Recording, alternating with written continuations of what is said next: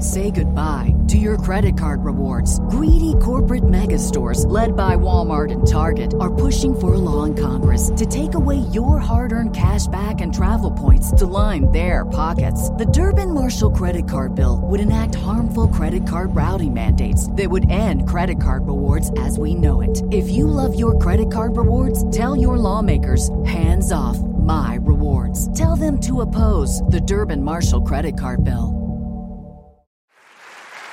The U.S. Air Force, the U.S. Air Force, it's, makes, it's, it's the agency that makes pilots. And in one recent 12 month period, it made 250 of them trained up to fly bombers and fighter jets. But that is versus the 350 who were trained during the same period to fly drones by remote control. 350 drone pilots versus 250 traditional. Clearly a trend that has good reasons behind it, as the U.S. Uh, and especially the CIA sends these riderless aircraft week after week after Al Qaeda. But there's also a backlash against the drones and worries that the way that we're using these weapons could come back to bite us.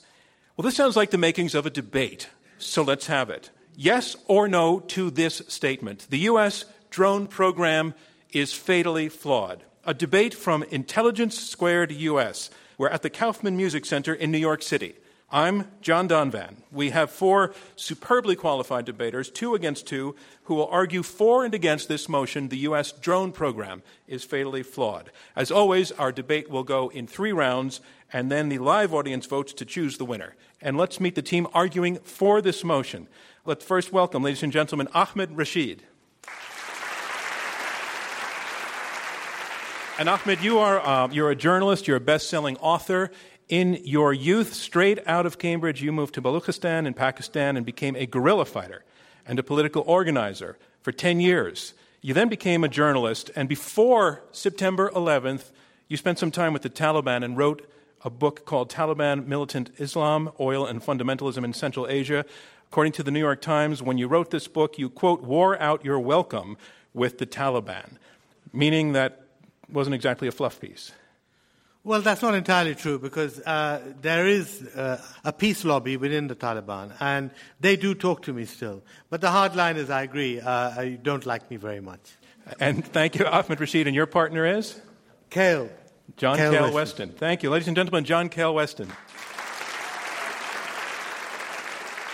Kael, you're also arguing that the U.S. drone program is fatally flawed you had a very interesting and unorthodox career in the State Department.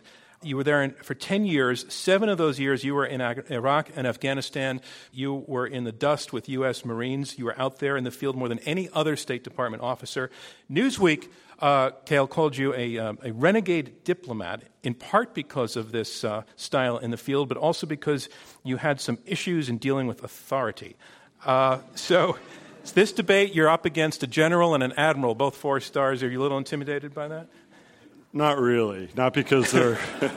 not because they're not great gentlemen, but you know, I got starstruck my first year and then realized that I would no more rather be with people in the military than with the gentleman across the table. But I, I have to say, that being said, uh, you know, Ambassador Holbrooke used to remind me what uh, Premier Clemenceau said about war, which is it's too important to leave to military men. Uh, John Kael Weston. And our motion is the U.S. drone program is fatally flawed. And here to argue against this motion, two debaters. First, ladies and gentlemen, please welcome Dennis Blair. Dennis, you are a former director of national intelligence, a retired four star general in the Navy, sixth generation naval officer in your family. You commanded the United States Pacific Command.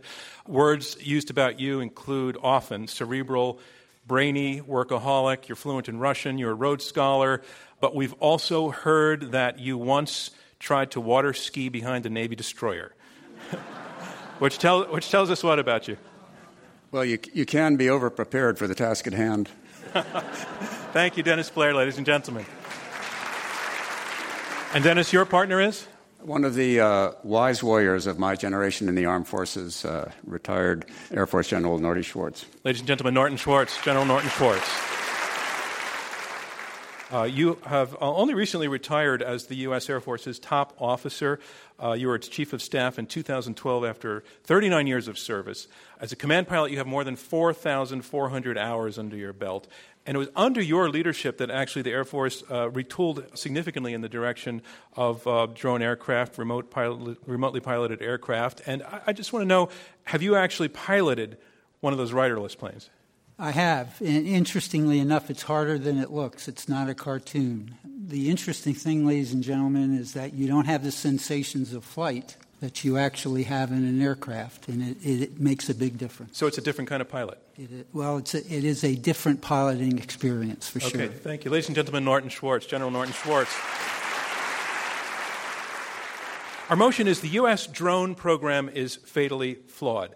On to round one opening statements from each of our debaters in turn. First to speak, John Kael Weston. He is a former State Department officer. He spent seven years in Iraq and Afghanistan as an advisor to U.S. Marine combat units. He is now a regular contributor to the Daily Beast. He's writing a book due to be published in 2014. Ladies and gentlemen, John Kael Weston. One thing left out of my bio was that my mother's a fifth grade school teacher, so if you'll bear with me, I'm going to ask you to do a couple of things she taught me. Okay, the quiz. If you could pull out a piece of paper, uh, my mom will be proud, or if you can take some mental notes. I'm going to ask you two questions, and I think they're important questions and they're relevant. The first is after 12 years of constant warfare, uh, what words or adjectives do you think Afghans or Iraqis or Yemenis associate with the United States of America? Nouns, adjectives, whatever comes to mind. And then, secondly, what words would you associate with uh, our nation, the United States of America, after 12 years of basically constant warfare? Second question is why is May 1st, 2010 relevant to this debate? Don't Google it, don't use your iPhones, but if that rings a bell with you, we'll come back to it. My points are going to be based on having lived in interesting places like Fallujah, Khost, Helmand. I view my role tonight as being the ambassador for the people that don't get a voice on this debate, which are really the Afghans and the Pakistanis, most of the people I sat across the table from and, and heard the stories after the drones uh, launched the Hellfire missiles. So if I do that well enough, hopefully you'll get some of their voices, which is what motivated me mostly uh, in this debate, is to not speak as a former State Department official, but to actually speak for, for the people. In 2004, drones were not armed. They were eyes in the sky. The Fallujahs would look up, they'd hear a flying lawnmower, the women would hang their clothes and get awkward and uncomfortable. The city leaders would come into our meetings and be irritated, but they weren't yet strategically against us. And of course, this was the site of the largest battle of the Iraq War. When did they become fatally flawed, and who did they become fatal to? They became fatal to civilians, more than a few, and they became fatal, I believe, to all of us. In Afghanistan, in early 2009, Marine uh, General Larry Nicholson and I we're in a place called Tagaz, which is basically the southern reaches of our area of operation. We met a bunch of Marines who were alone and unafraid, uh, edge of the American military empire, overstretched. We all know the story. The next day, in the same location, a suicide bomber blew himself up, killed two Marines, and killed a corpsman. Within a few days, we identified some suspicious looking guys who were near the area from above. Two drone strikes uh, landed, a couple of Hellfire missiles. One of the men was killed right away, the other one was split in two, and we all watched as he tried to drag himself into the hole uh, from the first strike. He couldn't hide, he bled out, he died. Was he a good guy? Absolutely not. But was he found out to be directly tied to the attack? No. That happens more than we'd like to admit. I found a very convincing op ed by a very senior former member of our government, highly experienced, wrote it brilliantly, and it was titled uh, Drones are Alone Are Not the Answer, and it was a New York Times op ed that came out on August 14, 2011. He said the important question today is whether continued unilateral drone attacks will substantially re- reduce Al Qaeda's capabilities. They will not. And I'm pleased that he is on stage with us. It's Admiral Blair. And I look forward to hearing more comments based on the argument he made in the New York Times. So thank I'm you. out of time, but thank you. Thank you, John Kael Weston. Our motion is the U.S. drone program is fatally flawed, and here to speak against the motion in the opening position, General Norton Schwartz. He retired as Chief of Staff of the U.S. Air Force in 2012 after serving 39 years. He is currently President and CEO of Business Executives for National Security. Ladies and gentlemen, General Norton Schwartz. What I want to do tonight, and I submit, ladies and gentlemen, that the employment of U.S. strike capable systems is a viable and a rational response to a vexing battlefield problem, one that must be calibrated, used with care, synced with policy, but nonetheless, one that allows us to pursue our objectives in a fashion that minimizes loss of life for friendly forces and maximizes opportunity to avoid needless casualties of friendlies. In other words, collateral damage. Simply, remotely piloted aircraft or drones permit more considered and more accurate, more proportionate application of lethal force than any other comparable weapon system. Because they can spend longer time over the target than equivalent manned aircraft, they give their operators the time to maximize the certainty that they are engaging the right enemy combatants and that they have the time and the means to confirm the presence of non combatants in the presence of the intended target.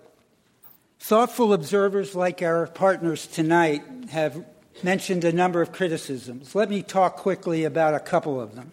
One is the absence of physical risk to the operator encourages our political leadership to use remote systems more often than they would if they had to put American troops in harm's way.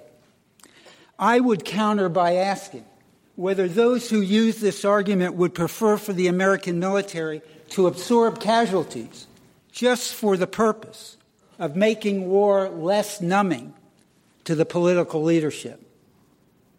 In addition, at the tactical level, soldiers and airmen under fire on the ground, I think you would agree, Kael, are far, more likely to shoot back at the sources of fire aimed against them with greater danger to non combatants than are remote operators whose safety and lives are not at immediate risk.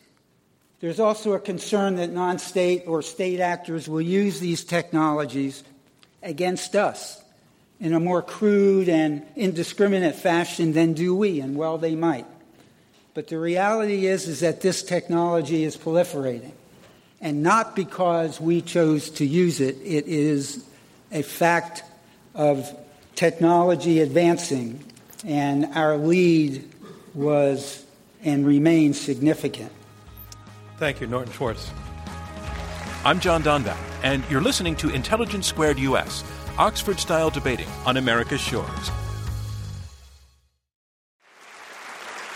Our motion is the U.S. drone program is fatally flawed, and here to speak in support of the motion, in other words, he feels the program is fatally flawed, Ahmed Rashid. He is a Pakistani journalist based in Lahore and the best selling author of several books, including Taliban and Pakistan on the Brink. Ladies and gentlemen, Ahmed Rashid. The first thing I think to make clear is that unfortunately, drones it's a weapon, it's a tool, it's a tactic, has almost become a strategy in itself. And this is how foreign governments and, and countries where drones are being used see it. So, in fact, drones are undermining US foreign policy. They become the only symbol of foreign policy which people abroad remember when they are, when those countries in particular are targeted. Some of the countries, uh, like Yemen, like Pakistan, are in fact allies of the United States. And drones are being used against allies. Naturally, that is infuriating the population um, even more. Secondly, how badly have drones affected the counterterrorism strategy, the much more sophisticated strategy that has emerged from the US in the last few years? Again, here we see the counterterrorism strategy being undermined completely by drones because, you know, the people are very scared of them. And they do take out civilian targets just as much as they take out Al Qaeda. The other question, which I think has to be agitating the minds of many Americans, is, is how legal is this? How legal is it to bomb and kill um, individuals in another country with which you are not at war. Nobody is informed as to why and how uh, these people are being killed. The lack of transparency is not helped by the fact that the CIA has been mostly involved in using drones, uh, especially in, in, in Pakistan. Um, now, what all this is leading to is an enormous buildup of hatred for the United States. And that is, is not just affecting people in the target countries, but people all over the Muslim world in particular. Now, what should also be worrying is the precedent that is being set. First of all, what happens if a European country or Russia or a so called ally of the United States uses drones? What is the US strategy going to be? Are you going to tell that country to behave itself and say, no, only we have the right to kill people in other countries? You don't have that right. Even more dangerous, what happens when an enemy of the United States uses drones? What happens if North Korea tomorrow uses drones to kill South Koreans? What happens if any, if, if the Syrians or any of the, the, the problematic regimes start using drones? What will be the US policy then? Are you going to go and bomb those countries? There's a complete vacuum here. There's no thought being given to this. But this could happen tomorrow. I think the other thing that is that I must answer the issue of civilian casualties. There is, for example, a drone strategy now where um, drones fire what are called signature strikes. That is, if a bunch of militants are seen, or one or two militants are seen in a group of civilians, drones are used, can be used to kill that militant. But of course, they kill everybody else in the truck too women, children, men, um, uh, civilians. Lastly, I think we have to understand how drones have become a recruiting poster for Al Qaeda and for global jihad.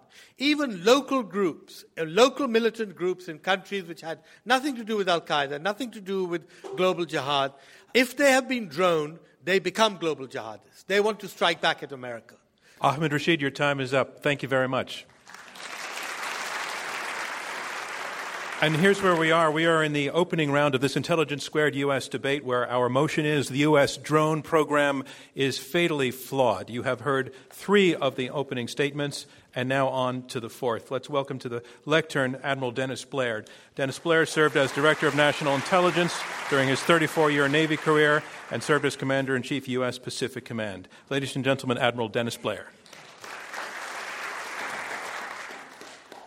General Schwartz addressed the uh, use of drones in a battlefield area with U.S. troops uh, deployed. I'm going to talk about the more controversial uh, program in which we use drones in areas in which we do not have our troops in action. And Pakistan, of course, is the, the primary example that comes comes to mind. In fact, uh, I would tell you that there, in fact, is no independent drone program. The drones are part of a wider strategy which is dedicated to ending the threat from Al Qaeda. The policy of the drones, a tactic to, to an end, are to take care of the hardcore leaders and fighters who are not persuadable, who are not going to change their demonstrated and committed intention to kill as many Americans as they can uh, before, they can before they can accomplish that. And the leadership of these organizations uh, hold up in places like northwest Pakistan and Yemen, places where the governments of our allies, as Mr. Rashid said, do not control their territory. It's worse in Pakistan. They not only do not control their territory, they give permission to the United States to take action where they cannot, and then they blame us for doing it, which accounts for a great deal of the sentiment in Pakistan when it, uh, dissembling uh, hypocritical policy of pa- Pakistani politicians allows them to blame us for actions which they themselves uh, per- permit. Now, the drones have been successful. We have killed most of the people who planned, who directed, and then who gloated over the felling of the Twin Towers, the attack on the Pentagon, and the aborted attack that ended in Shanksville, Pennsylvania. And we have done that not only with drones, but by armed raids, as we saw in, in Pakistan, by a lot of cooperation uh, with other countries, and, a lot of by, and by a lot of hard intelligence. So drones have played a key role in a successful, what I would argue, first phase of our overall campaign of, against Al Qaeda. But what about the next phase? Now the job is to reduce Al Qaeda from a small scale threat, which is where it now is, to a nuisance. And to do that, we have to undercut support for Al Qaeda. We have to make sure that Muslim mothers and fathers don't think it's a good idea to send their sons and daughters to strap on suicide vests and to kill innocent people around the world. There will be a role for drones in that next phase of this, uh, of this long term combat against uh, Al Qaeda, Uh, but it will be a more limited, more discriminating role. And it's only through a campaign like this, ladies and gentlemen, I believe, that we can turn Al Qaeda into just one more in the long line of terrorist groups that flared up, guttered, and then died, which is where it belongs. Thank you. Thank you, Dennis Blair. And that concludes round one of this Intelligence Squared U.S. debate, where our motion is the U.S. drone program is fatally flawed. Now we move on to round two, and round two is where the debaters address one another directly and answer questions from you in the audience and, and from me as well. We have two teams of two arguing against this motion. The team arguing for the motion that the program is fatally flawed, uh, Ahmed Rashid and John Kael Weston, the journalist and the diplomat, uh, we've heard them argue that uh, drones give a bad name to the United States, that they have become a negative symbol, that uh, they are killing civilians as much as they're killing Al Qaeda, uh, and that they're a, a, factor that is building up hatred against the United States and working as a recruiting poster for Al Qaeda.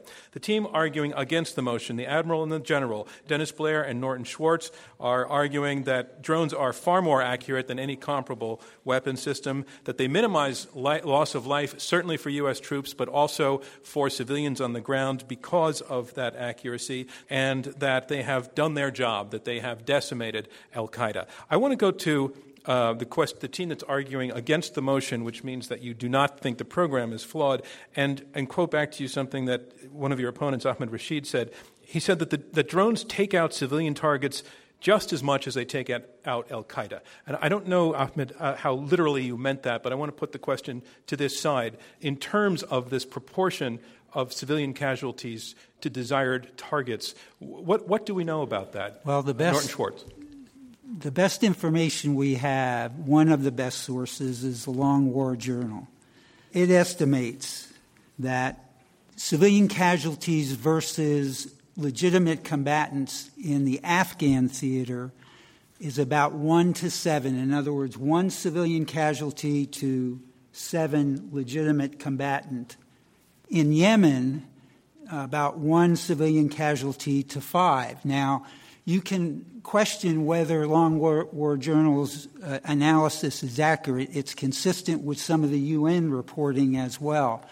I would argue that any loss of life, any civilian loss of life, is, is not what uniformed personnel strive to for. They strive to avoid that outcome. Let me take it over to Ahmed Rashid. Rashid uh, Ahmed, I was, I was quoting you as saying that the civilian loss is just as much as the, uh, the, the, deaths of Al Qaeda targets. I don't know if you meant it 50 50. Well, you know, we, we really don't know. I mean, but certainly there's enough evidence uh, in, in countries like Pakistan and Afghanistan that civilians, you know, have died in, in considerable numbers. Now, that's probably getting less and less as drones become more and more accurate. But as long as things like what I described, these sig- signature strikes continue, where it is justified for a controller to drop a bomb on a group of people in which some of them may be militants and others not, obviously you're going to get civilian casualties.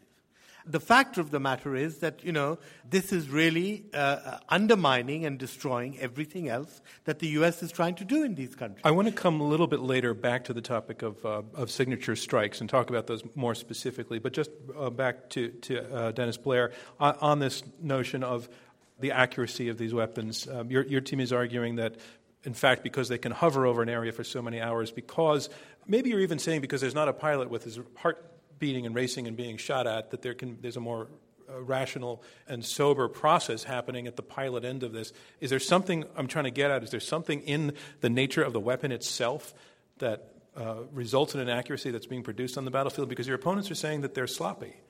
Well, I think you have to say compared to compared to what, and when one compares the accuracy and the killing and wounding of, of bystanders from drones compared to, for example, artillery from a manned, uh, manned aircraft, then it has fewer uh, casualties. That doesn't mean it's zero, and every one, as General Schwartz said, uh, is to be regretted. But it is a, I can tell you, your regrets are fewer if you're operating drones than if you're shooting artillery. Let, let me take that then to the other side and to take it to John Cal West. And the other side is making a compelling argument that, in fact, the number of casualties is going to be lower than if somebody were dropping a bomb, firing an artillery shell, or even putting boots on the ground, that the proportion is lower.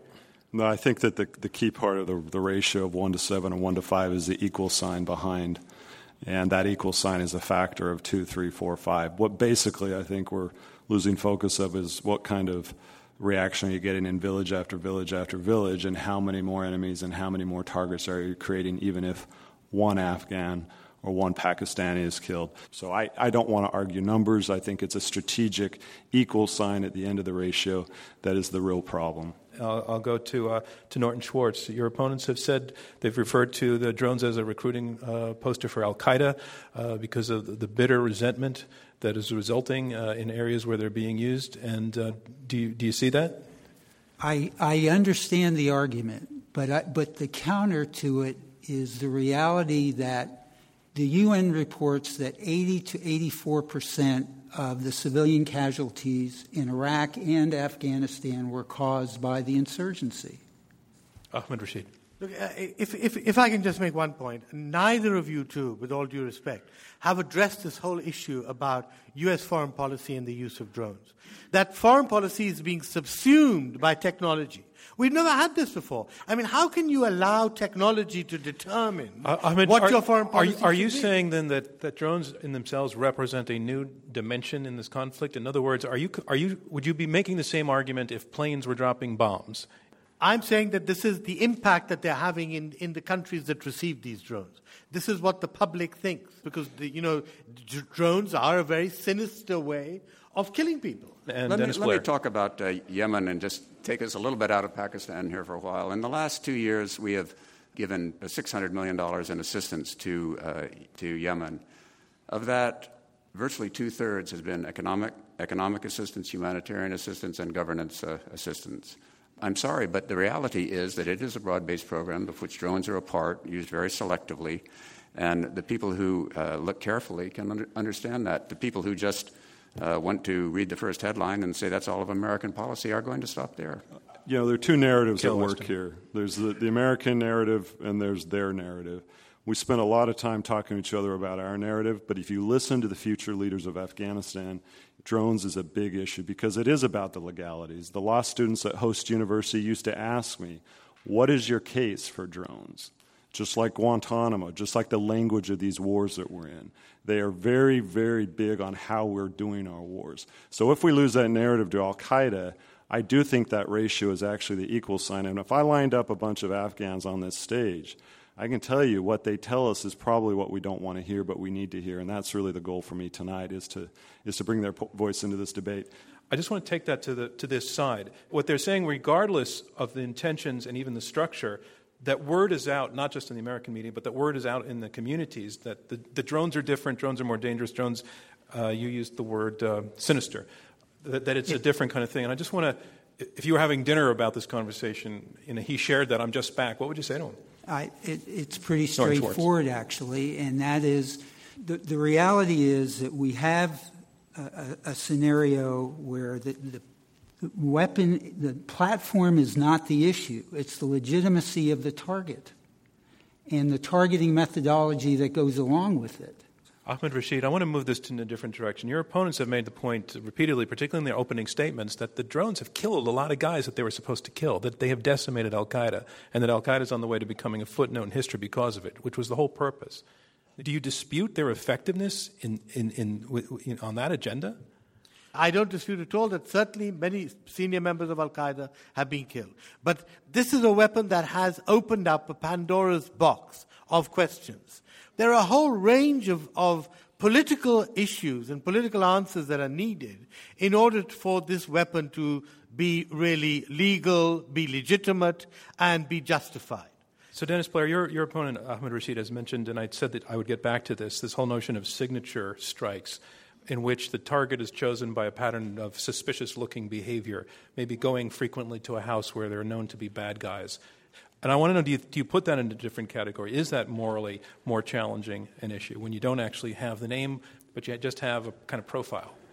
Yeah, I, I can talk about those because I receive the phone calls every every time uh, we conducted a a strike. This was up through the middle of 2010, and I think that the administration has been really derelict in not talking about these because they are based on the self defense of American and Afghan forces. These signature strikes that were conducted in Pakistan, all of them during my time, and the great majority overall, had to do with armed groups of men who were coming out of known Taliban and Al known Taliban, TTP areas on roads headed towards Afghanistan. And we knew that they were not friendly, they were armed. We know what their arms were and we knew that they were coming to attack Afghans and Americans and others, and we killed them before they could do that. Let's go to some questions. Thank you for taking my question. Um, I just wanted to address this question to the gentleman on the left. You bring up these points that um, the uh, the Afghani people, the Pakistani people are upset, and it's incre- it's increasing recruitment for Al Qaeda and other um, anti-U.S. sentiment in these areas because we're using drones.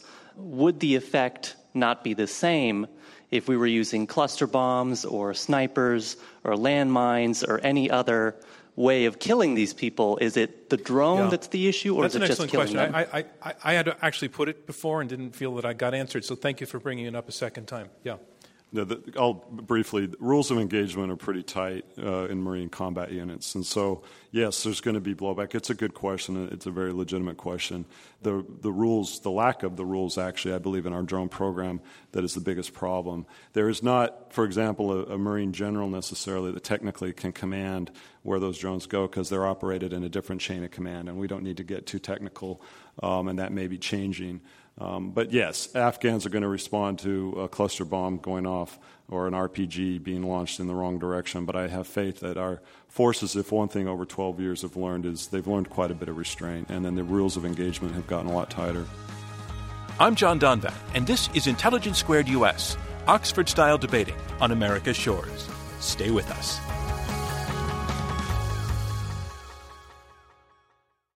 Hello, I'm John Donvan, moderator of Intelligence Squared US. Join us online at iq2us.org to vote on the motion and keep the debate going. I want to remind you that we are in the question and answer section of this Intelligence Squared US debate. I'm John Donvan, your moderator. We have four debaters, two teams of two, debating this motion the U.S. drone program is fatally flawed. Ma'am?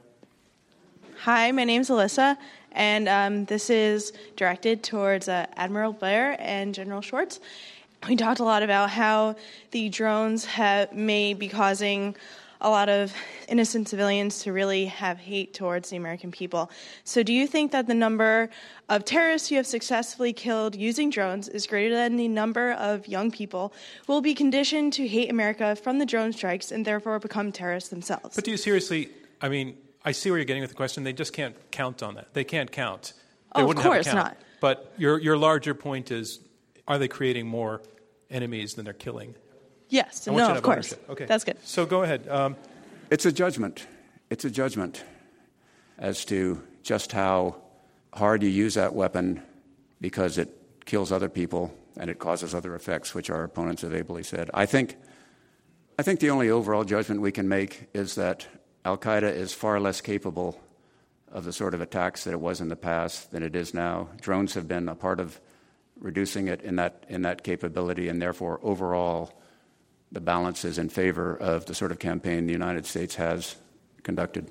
And I, I would only amplify by Norton Schwartz by suggesting you have a situation where you want desperately to avoid having a larger military presence. So, my, my counter question would be what's the alternative? What, what is the least intrusive, invasive alternative? That's a question I'd like to put to the other side since you've actually phrased it as a question. If you want to kill Al Qaeda in these hard to reach places today, what is the alternative to the drones? You know, I, my view has always been the most important battle going on does not include U.S. Marines versus Taliban. It's inside the mosques, inside the madrasas, it's inside the communities. And actually, I'm all in favor of not sending in the 1st Marine Division anywhere again for the most part. However, I think that we've lost sight of who the best fighters are in these battles, and it's actually not an American anywhere. It's an Afghan, it's a Yemeni, it's a Pakistani. So when you listen to our allies who want us to succeed, who want us to be safe, they are pretty uniform in their indictment of drones. It's easy, I, I, it's easy to do that uh, if they don't control their own territory. Well, and that, you know, there's there's a lot of mythology about what SEALs and drones can do together, and I think what the American people look at joystick warfare and think, well, why not have SEALs and drones fix everything? But that that's also not a strategy, ma'am. Yes, um, Ellie Roth. I just want to know who decides what drones are to be sent out. Is it the CIA that tells the military? That's the mystery. That when we hear about drone strikes, we don't understand who's responsible? Who's made the decision? Is it policy? Is it someone who's mad okay. at someone? Uh, we, I'll, get, I'll get, let these guys answer your question. Uh, let's go to uh, Admiral Blair, Dennis Blair. Right. The the decision on uh, what is a t- target that can be struck either by a military or by a or by an intelligence uh, CIA drone is made under uh, criteria that are approved by the White House that are then promulgated, and a series of officials, including uh, lawyers, uh, officials in the in each of those agencies in the chains of command, then apply them to actual names of Al Qaeda and other combatants. Once they satisfy the criteria, then they are a legitimate target. At that point, the question is, can you truly tell is that a person that you found and can strike, and is there a uh, relatively uh, small level of collateral damage, that is, innocent people around that person before you make the strike. That's how it's done. Ahmed Rashid. I just want to answer the question that the lady posed, which I think we should go back to. And, and I think you're absolutely right. Um, for the Admiral to describe the individuals who are involved in this decision making doesn't give us the criteria. I mean, what is the criteria for choosing who's going to live and who's going to die? Or today, or today who's going to be droned or not. Now, I'm not asking for all this to be made public, but I think, you know, there must be much, a much greater degree of satisfaction that people understand, you know, why these targets are being chosen. And that is just not there at all. I'm going to take another question. Uh, hi, my name is John D'Agostino. This question's for the four uh, side. You've made the point uh, several times uh, talking about our allies' quote uh, indictment of this policy. I presume by that you mean Pakistan. How do you reconcile that indictment with their cooperation, and consequently, how much of that indictment is actually hypocrisy? Um, can I just say one thing first, and that is that most European U.S. allies, allies of the U.S. in Europe, are against drones. As far as I know, only the British have openly, um, uh, uh, uh you know, uh, support the U.S. policy. Uh, but in other words, nobody in the world basically is backing uh, the U.S. use of drones. That's a point that is often completely forgotten in, you know, in the American media. Let me, let me ask your opponents: in, Is that relevant? In the American that, public. Is that relevant, no. Dennis Blair? And I'll come back to you, Rahman. Well, I mean, what's your evidence, Mr. Rashid? No one in the world. can you be a little more specific? Well, I, you Can you give me the... resolutions by legislatures in other countries? Can you give me uh, well, ac- I, with all due respect, I, mean, I, I, haven't heard a lot of you know rah rah drones, and I've been in the State Department for 12 years. So whether NATO raises their arm and says we approve the drone program, I know General Dunford and his political advisor Carter Malkasian have their hands full all the time on these issues. But is it a popular thing? I highly doubt that. I, I don't I mean, it's know. not any... a popular thing in the United States. We don't uh, like well, killing people. But, but, we only do it when we have to. Well, I'm not sure we only go when we have to. I think it's it's it's actually I think easier for the American people to think it's joystick warfare and send in SEAL Team Six, and that's also another issue that we could get into. Well, I would simply I would simply say that the the drones are ha- handled with the same care concern, discrimination that the armed forces of the United States and other American agencies handle all other weapons which they know can kill the innocent as well as the, the enemy. And I think their inherent characteristics allow them to be more on the side of killing those who they intend to kill with fewer others. Dennis Blair, let me follow up on that and, and, ask you this question. It came up a little bit before. S- sometimes, in certain circumstances, some weapons seem to raise different moral or ethical challenges to their use. Nuclear weapons, classic example. What, what about this notion that there's a, a, a, different, perhaps sinister quality to the weapon itself because it's in a different category? I'll, I'll, i mean, there's a novelty factor. Anything that's new and long range and all is it seems inherently more fascinating, sinister, and interesting. We've seen that with new weapons as they over the generations as they as they come along. Certainly, media it tends to give it that overwhelming force that uh, Mr. Rashid has has talked about. I think we have to get beyond that to what are the actual facts about uh, what's going on on the battlefield. Are we achieving our objectives? Are we are we not? Narrative, schmerative, you know, it's it's are you are you getting uh, to your to your objectives, which are to be able to defeat to the Taliban Americans. and protect Americans. Yeah. Sir, right down here. Uh, my question is for the side, uh, side arguing against the motion. Does the fact that the drone program cuts down on Ameri- uh, American armed forces casualties, does that enable U.S. to engage in more reckless conflicts around the world? Look, I mean, this is Norton this Schwartz. is the fundamental question. Remember, that is not a military call. That that is a call for civilian leadership, and there is an argument that fewer American casualties might encourage political leadership to be more aggressive or more reckless. But that's what best military advice is all about. Remember, we have a chairman of the Joint Chiefs of Staff who is the president's principal military advisor. Ultimately, we salute. But the key thing here is that that is a legitimate concern, but it is one that the military, the uniforms, feel personally. Ahmed Rashid, when you say that it's already becoming a strategy as opposed to a tactic, do you think that dynamic is already in play? That presidents are authorizing these strikes in part because they can without a cost back home? I think that's very true. And uh, uh, I fear very much that given the uh, turmoil in, going on now in the Middle East and other parts of the world, the reluctance of the Americans and the Europeans to want to get involved in uh, by putting troops or peacekeepers or anything on, on, the ground, we're going to get more and more of this that we throw technology at the problem. We throw drones at the problem. And, and that, I think, is going to be a very, very dangerous uh, a world to live in, frankly. And that concludes round two of this Intelligence Squared U.S. debate, where our motion is the U.S. drone program is fatally flawed.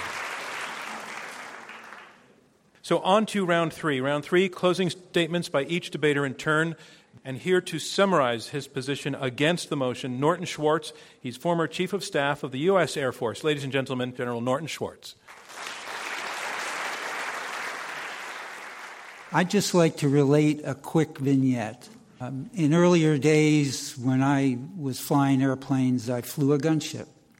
And there was one occasion when I remember the following call came from the ground Troops in contact need help now.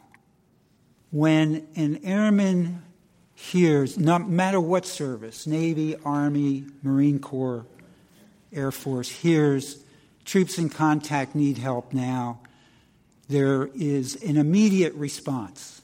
It is visceral, but not necessarily as accurate or as coherent as you might like it to be if you were if you could have been there for hours prior and will remain there for hours after, which is the case with the remote aircraft or the drone technology today. I would just conclude by saying that use of drones is neither sport nor a failed tactic, and you must vote against the proposition and the adverb fatally. Thank you. Thank you, Norton Schwartz.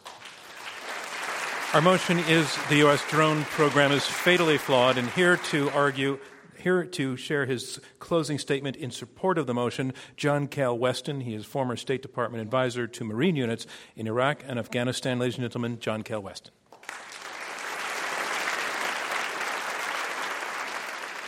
I opened with a quiz about what words or nouns, adjectives you think they associate with the United States of America after 12 years of constant warfare. I don't have time to, to ask you what those words are, but occasionally I would hear words like Apple. They had the Apple phone, Obama, money.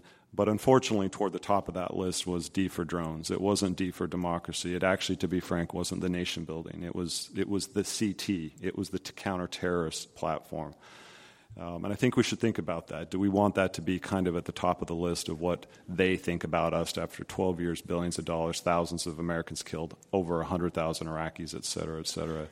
The second point I'm going to now just cite uh, to the question of what happened on May 1st, 2010. Uh, it was Faisal Shahzad, who just a few blocks from here tried to blow up a blue 1993 Nissan Pathfinder. In that Pathfinder was three 20 gallon propane tanks, a big uh, green metal gun locker that contained a metal pressure cooker, pot, 250 pounds of urea based fertilizer, and eight plastic bags with 120 M88s. The New York City Police Commissioner Ray Kelly said the bomb would have killed many. Uh, what did Faisal Shahzad say?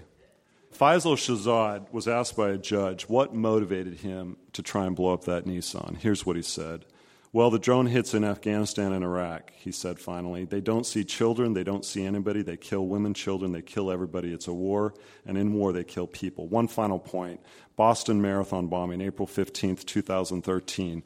I don't have time to read what Dzhokhar Tsarnaev said, but basically he said the same thing. We Muslims are one body. You hurt one, you hurt us all. The U.S. government is killing our innocent civilians. John Kael Weston, you're out of time. Thank you very much. Our motion is the U.S. drone program is fatally flawed. And here to summarize his position against the motion, Dennis Blair, former director of national intelligence. Ladies and gentlemen, Dennis Blair. I've listened closely to uh, debaters on, on the other side, and there, there is an awful lot of uh, anecdote and, and generalization there. Let me tell a quick story from November of 2011. A U.S. Uh, patrol that was on the eastern border of Afghanistan and Pakistan thought it was being fired on in the night, called for close support fire. A U.S. manned armed helicopter came up uh, under, under direction of these ground units, uh, fired at the units they thought were threatening them, and ended up killing 24 Pakistani soldiers. Things happen that are bad in war, whether you are, have manned systems or unmanned systems. This is the nature of combat, and you have to make a balanced judgment about it. I, I, do find it ironic to be on this side of the motion because, as uh, Mr. Weston said, I, I, I, was one of the first people who came out in public against some ways in which the drones were being used in Pakistan uh, well, over two, well over two years ago. However, I was not against the technology itself. So I believe you have to vote against this against this motion. That doesn't mean that you like all of the drone program. Doesn't mean you think it needs to be adjusted, changed, and the narrative needs to be improved. But I don't think we should take it out of the hands of uh, those who are trying to defend the United States. Thank you. Thank you, Dennis Blair. Our motion is the U.S. drone program is fatally flawed. And here to summarize his position in support of this motion, our final speaker of the evening, Ahmed Rashid, a journalist and author of Pakistan on the Brink. Ladies and gentlemen, Ahmed Rashid. The use of drones has immensely complicated America's relations with its allies. You look at the situation in, in three countries where drone bases have been set up secretly Pakistan, Saudi Arabia, and Yemen. The US set up drone bases with the help of the local regimes, which were invariably dictatorships of one kind or another. They lied to their own people, these governments. They lied and said, no, no, there's no such thing as US bases here. There's no drone bases here at all. These are, people are being killed by artillery shells or by bombing or something else. And what happened was that, you know, the, the public became more and more anti-regime and anti-American, which led to political crises in certainly two of these three countries and it could well still lead to a political crisis in Saudi Arabia. So you have now such a complicated scenario operating where drones are creating um, uh, delegitimizing um, regimes in the region and, and also creating immense hatred um, for the United States. Now, this is just one aspect of what I see as a future fraught with immense problems related to drones, which we are not even beginning to think about. And Ahmed Rashid, I'm sorry that at that point, particularly, your time is up. Thank you very much. And that concludes our closing statements, and now it's time to learn which side you feel argued the best. Um, and while we're doing that, one thing I want to do, I, I felt that this debate tonight had a, an emotional undertone to it. These are very, very passionate issues and difficult ones, and yet the level of the debate was remarkably civil and informed and respectable. So I want to congratulate all of our debaters. So, we have the final vote results. Remember, the team whose numbers have changed the most in percentage point terms before the debate and after the debate will be declared our winner. The motion is this the U.S. drone program is fatally flawed. The vote went this way before the motion. 23% agreed that the program is flawed. 34% were against. 43% were undecided. Those are the first results. The second vote, the U.S. drone program is fatally flawed. The team arguing for the motion, their second vote was 23%. They gained zero. That is the number to beat. The team arguing against the motion, their first vote was 34%, their second vote was 64%. That's a gain of 30 percentage points. The motion, the U.S. drone program is fatally flawed, has been defeated. Our congratulations to that team. Thank you from me, John Donvan, and Intelligence Squared US. We'll see you next time. This Intelligence Squared US debate was held at the Kaufman Center in New York City. Dana Wolfe is the executive producer. Maureen McMurray and Rob Christensen are the radio producers. Damon Whittemore is the audio engineer. Chris Kamikawa is researcher. And I'm your host, John Donvan. For more information or to purchase tickets to future events, visit www.iq2us.org. Intelligence Squared US is supported by the Rosenkranz Foundation and distributed by NPR.